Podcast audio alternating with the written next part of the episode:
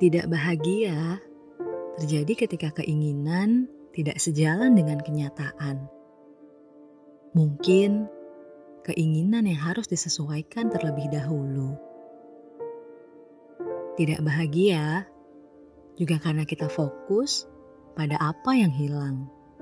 Sementara rasa bahagia ketika kita fokus pada apa yang didapat. Sulit bagi kita menerima kejatuhan-kejatuhan hidup sebagai hadiah karena kita lebih menekankan perhatian kepada jatuhnya. Padahal jika kita tidak terjatuh, kita tidak akan pernah bisa melihat apa-apa. Banyak hal yang bisa kita peroleh saat kita terjatuh. Jika kita benar-benar mau membuka mata, hati, dan juga telinga. Salah satu kejatuhan hidup yang paling banyak dialami sebagian besar orang adalah patah hati.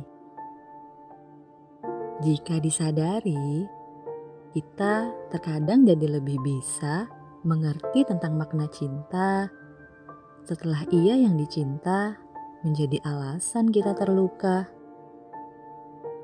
Saat terseret dalam sebuah jalan bernama patah hati, kita justru menemukan sudut-sudut kebaikan yang mungkin selama ini tak pernah terjangkau.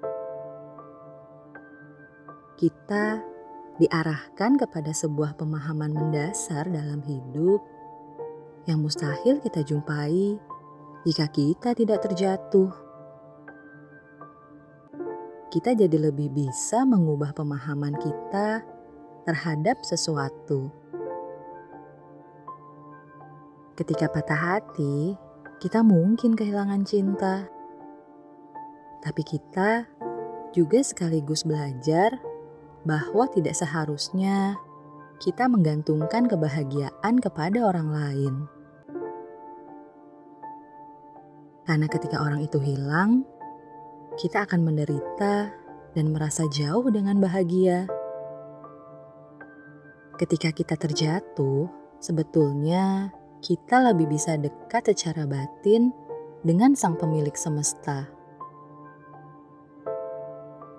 Tuhan ada di atas, dan kita bisa mencarinya dengan cara mengadahkan kepala atau ketika kita tersungkur dan terjatuh.